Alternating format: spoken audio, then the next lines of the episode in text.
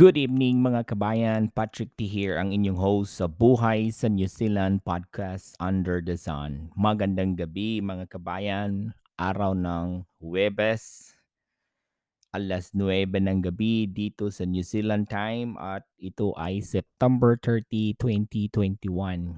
Ang ating temperature ngayon ay 18 guys ang lamig. So maganda ang ating topic today. Ang ang ating talakayin ay dalawa guys. Um yung mga scam ngayon na lumaganap sa New Zealand na magte-text sa iyo at pag binuksan mo papasok sa Google account mo at yun mahahack ka na. Ang ngayon nga guys, anim ang natanggap ko ngayong araw na to. Kahapon ay 20. Ang isa naman nating talakayin ay napakagandang good news sa ating mga kabayan na na-stuck sa New Zealand. I see um, ang ating magiting at mabait na immigration ministers na si Chris Paafoy. Anong nakain ng mga nationals ngayon guys at nagpabor sila sa ating mga immigrants worker. Ang sabi nila doon, they will grant a residence visa to those 165 roughly thousands ng mga immigrant dito. Na stuck ka uh, either whatever visa that you have they will jump it up. Especially doon sa mga nag-a-apply ng residency at you are working visa um, entering visa at they will grant it guys. So yan ang ating talakayin ngayon. Napaka maganda itong news na ito para sa ating mga kabayan dyan na nasa New Zealand, especially sa ating mga magigiting at masisipag na mga Pilipino dyan, especially the workers ng essentials, mga nurses, at yung mga builders dyan na nasa initan. Ang dami kong mga kaibigan guys na mga builders natin. Ang dami. mag interview tayo ng mga essentials, paano sila nakapunta dito, at paano sila nagiging ah, regular na worker. Pero gayon ang ating topic guys, napaka good news ito. I am thankful for the government that they are doing a favor to our OFW. Ang makakasama ang ating mga OFW dito.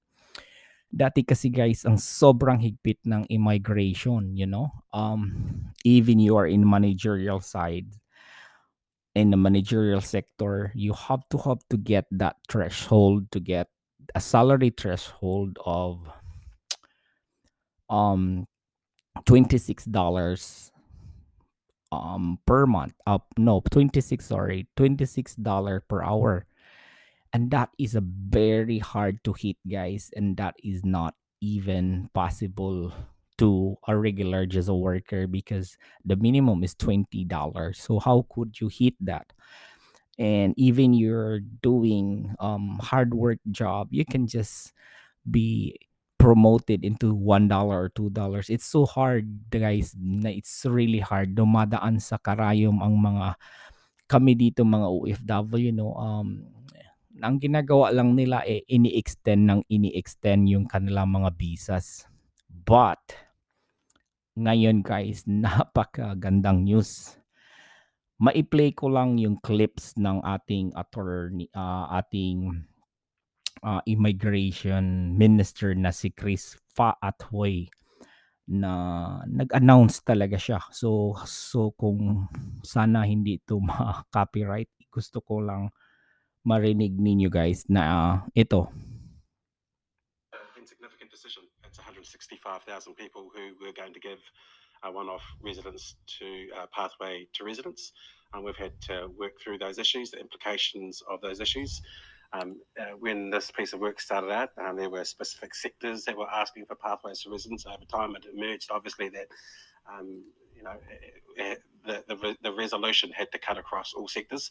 It's a big piece of policy work, and as the Prime Minister said, uh, probably one of the biggest immigration policy decisions that we made um, uh, in our living uh, memory. So um, it took time. Look, in terms of that, we acknowledge the difficulties that uh, people have been through, uh, but I think um, this morning they woke up to a pretty comprehensive resolution to some of the uncertainty uh, that they have had and their employees have had. how many critical workers did we lose because you didn't fix this fast? Oh, look, it's, it's hard to say. Um, if I look at the number of um, temporary visa holders who left New Zealand in the last year compared to the previous year, as the borders have closed, that has decreased. Um, so while it was, uh, while some people have left, I think if you look at the, magnitude of the people that we are um, giving the pathway to residency, 165,000. Uh, uh, an overwhelming majority of people now have uh, a pathway to residence. Uh, and therefore pathway to permanent residence and uh, a pathway to citizenship now here in New Zealand. Um, considering where they were um, uh, in the previous months, I think that is a, a welcome change for them, and that's what we've been hearing so far. How do you how do you trust Immigration New Zealand to achieve this, given they botched the announcement? Look, as, as, the Prime Minister said, um, one of the things that I have been writing them hardest on uh, is if we make a commitment like this, then people aren't waiting uh, long periods of time. Um, I don't want to get into boring detail, but the current process is paper based. So they've had um, some disruptions to the likes of processing when they go into alert level four. This will all be online. Uh, we are, because of the broadness of uh, the criteria, um, some of those checks now will be relatively simple. We will keep the rigor in the in the checks. There'll be health checks and uh, New Zealand police checks done, as people would expect to be done, to make sure that those processes um, are as stringent as they usually should be. The majority will be processed within a year, so that means some will be processed. So ayun nga guys, no narinig ninyo no. Um they will grant 165,000 immigrants regardless of the nationality that is including everyone from nations that came here to work as an um um immigration workers guys they are granting residency to citizenship. Wow you know? So mga um and narinig mo yung clips na sinabi niya na may nagtanong doon na reporter sabi niya paano naman mo yung na lost na umuwi or umalis dito? Sabi niya um we're not talking about it. Basta whatever happened here is kung ano yung natira, yun yung ating i-grant ng residency. Alam mo yung aking puso sa mga kaibigan kong naka-umuwi na lang dahil nandismaya sila sa, about sa immigration before because they really work hard. And they have had very tough time to to renew or to apply for residency. Pero ito na nga guys no? Um ang ating paham, pamalahan ang ating government, they just randomly just blown the um blown the box away that just out of nowhere they said okay i'm just gonna grant the 165000 immigrant to residency because they are locking the border so they are stuck. So what shall we do with this? So ganito nga ano um, nag house to house na nga sila guys about the vaccine. Wala ng bayad kung kahit sino man ang mag magpa-vaccine regardless kung taga saan ka, you know, this is really a good favor to our OFW. Now, this is a very good news. Mag magdiwang tayo mga OFW and you you really deserve this. In my heart, you deserve this. You work so hard for this. You know, ang ating mga kabayan, marami tayong mga kabayan diyan na nalaman ko especially sa ating mga magigiting at magsisipag at napaka-obedience na mga builders, no? Especially nandiyan sa Wellington at saka sa Christchurch ngayon. Uh, mga dasal namin nasa inyo at mabuhay kayo, magdiwang tayo mga Pilipinong OFW because ito na nga guys ang ating ating sweldo ang hirap natin at ito na yung labor of our hard work we will be granting as residency, not even to residency, unto the citizenship. To God be all the glory in in, in our um government. And I pray our immigration minister na si Chris Faafoy um and the Nationals Party. Uh thank you so much that you are your heart pala is para din sa mga immigrant worker. Guys, we are I am very very thankful for this news and mga yan na nga mga ating kabayan no. Um, magdiwang tayo sa lahat nung nakauwi or nakaalis. Sayang, pero hindi ko kayo ay naano sa puso ninyo. May paraan, you know, kung hindi ito para sa inyo, may paraan ng Diyos na makarating kayo sa ang tamang inaakda at ang tamang will ni Lord para sa inyo. But guys, talaga, totoo lang, ang saya ko kasi ang dami kong Pilipino na kaibigan. Especially na si um, si Franco Ratibo guys, no? Um, talagang masaya ako ngayon para sa kanila. I hope na they will na biglaan ito, you know, at saka gagawin siguro nila ito guys para kasi sin, mayroon silang um, Oplan na ginagawa ngayon. Oplan 90% vaccination and we will open the border in December. Siguro isa to sa panukala nila iniisip no na kailangan na nating i-jump up to one, you know. Ang maganda dito guys, you know, this is the it's like the um the chicken hen, yung nanay na chicken, even ducks, even mga sisiw, even na kapitbahay, they pluck into their wings, no? Ginawa yan ang ginawa ng New Zealand ngayon.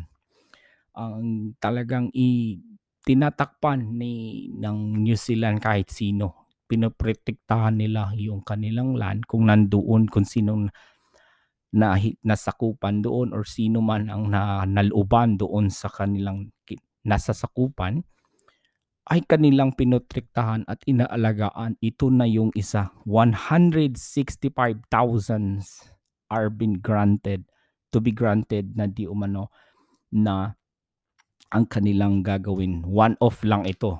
After that, sabi dito, one off lang. So, I hope guys na you know na da, makadating ito sa inyo um inyong mga kabalitaan at you know alam ko maging masaya kayo. Na i-share ninyo ito sa ating mga kabayan diyan na um na wala silang access about this news. So nandito to sa Insert Herald and nandun sa Immigration Ministry.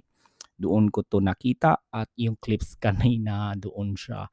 News na grabe out of nowhere he just said about it and then yeah we are willing to to grant 165,000 residency to these immigrants. Wow, guys. I know, I know. Masaya ang mga Pilipino. Yun na nga ating topic. Salamat at um, ang isa nating topic guys ay pag-usapan din natin nababahala na ang mga tao. Mayroon akong apat na kaibigan na, na, na marami dito guys ng scam. Ang scam ngayon iti-text sa iyo messenger at saka sa telephone number mo. They will say na your your parcel, your poster is coming and or sometimes your parcel is a failed delivery. Please open this and allow us to to re- redeliver or to deliver tomorrow. So dalawa kasi yan guys no parang hindi pa na-deliver at na-fail deliver daw. So pag inano mo, eh, kasi ngayon sa New Zealand lockdown, people are doing um online shop. So like ako guys, may hinihintay ako international at saka local.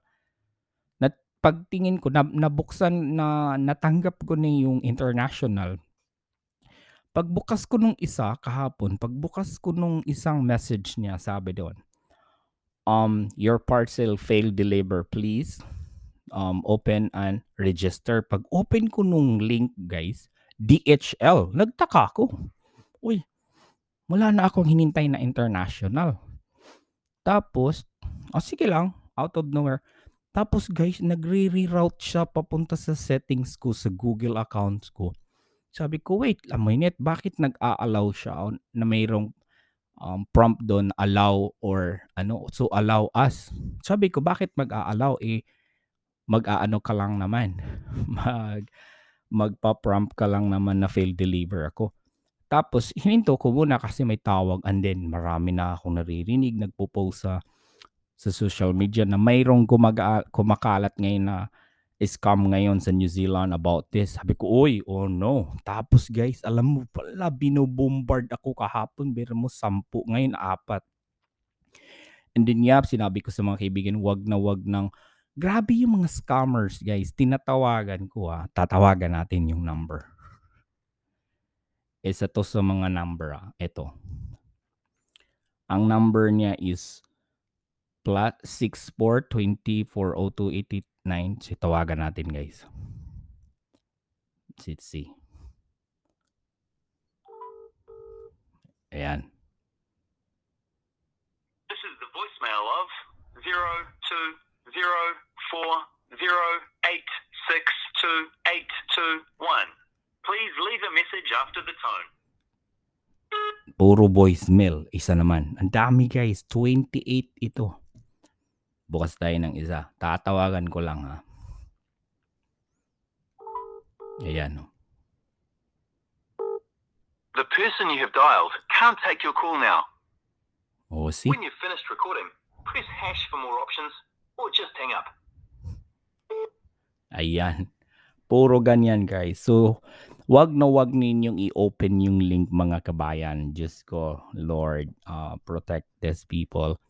Protect us with this scammer. In, wala na nga tayong pira, uh, money. Ang problema dito sa scam, guys, you know, pupunta siya doon sa settings mo at kung naka-Google account ka, di ba ang Google accounts may online yon uh, trustworthy yon ang Google accounts eh. So ako guys, may YouTube channel ako. May ang Google accounts ko nakalink talaga yung credit card ko at bahang account ko dahil mayroon akong apps doon na binabayaran regularly premium editing apps at saka doon papasok yung aking monetize um uh, sweldo galing sa YouTube through through that bank. So kung ma-hack nila yun guys, meron na silang access sa bangko mo at credit card mo. Ganun kalupit ang scam na yon. Grabe high-tech yung mga IT na yan, ng mga scammers. I know na no, God protected me and then hindi ko talaga na ano yon dahil someone called me And then, ang dami guys nagreklamo. Alam mo, the police station nga are bombardment about complaints because their bank is hacked. Ang galing ng mga hackers na to. No, before, yung pupunta, tatawag sila sa iyo, ho, mayroon kang, mayroon kang ganito dito, IRS, IRS, or whatever. Tapos, papasok sila sa computer mo. Tapos, ang scam doon is, um, i- uh, i-blackmail ka nila sisirain yung whatever in, in your laptop or PC or computer. Iba-blackmail ka, bayaran niya ako ng ganito or hindi, uh, sisirain ko or hinahack nila whatever there. Ngayon guys, is through cellphone na because people are using cell phones, mobile phone, and then papasok sila sa settings mo. Pag naka, naka Google account settings ka, especially me ako talaga is mayroon akong Google account tapos napatay. Uh, grabe. Um, I was really um shocked about the the the call daw sabi kasi may kaibigan ako nag nagtatrabaho sa police stations and she is um one of the call center there about the complaints ang dami guys sobra thousands of thousands of call grabe no um they are really good. What are they doing is sabi ng mga police, di umano na gumagamit daw sila ng ng prepaid account.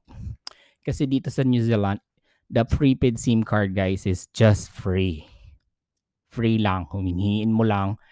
Siguro this been going on. This is an organized crime. I would say they are planning this for three or two months and they are just roaming around to us for a SIM card and then boom, pag nag-lockdown ulit. Kasi after nung naging lockdown, ito na talaga, no? And they're using, uh, for, for my 20 calls, guys, is different number. Different number. And I block them and I block them. And the calls just keep on coming, keep on coming and no whatnot.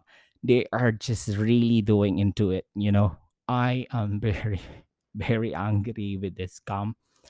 This is a scam. I call it genius evil scam because really really good guys. And kaya mga ka- kabayan do not open your cell phone or messages text or messenger messages that someone says that your parcel is going on the way and your parcel is failed delivery. Please kabayan watch out and do not open this kind of scam this is a scam lalo na pag may ino-order ka sa online or locally then you know you're waiting for a parcel Tapos, tapos mga kabayan, do not open it. Yan ang ating topic ngayong gabi. Yun, ah dalawang ating dalawa ay maging masaya na tayo dahil ang ating mga OFW, ang ating mga magigiting na mga essential workers, our builders, our farmers, and nurses, very easy, easy grant.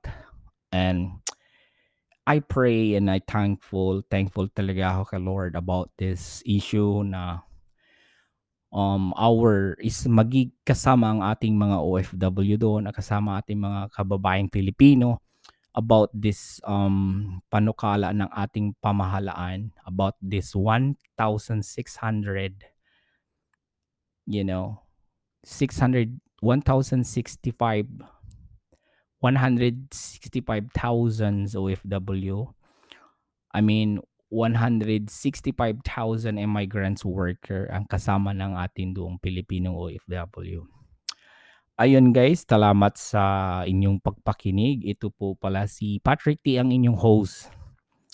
Araw-araw alas 9 ng gabi ng New Zealand time is share ninyo itong podcast na ito.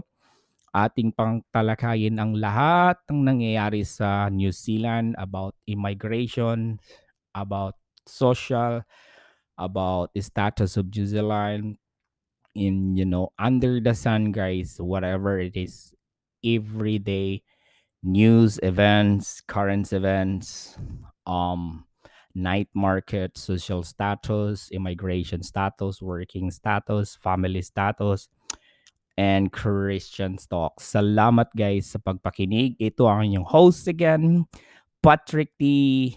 Bye-bye, good night, and God bless guys.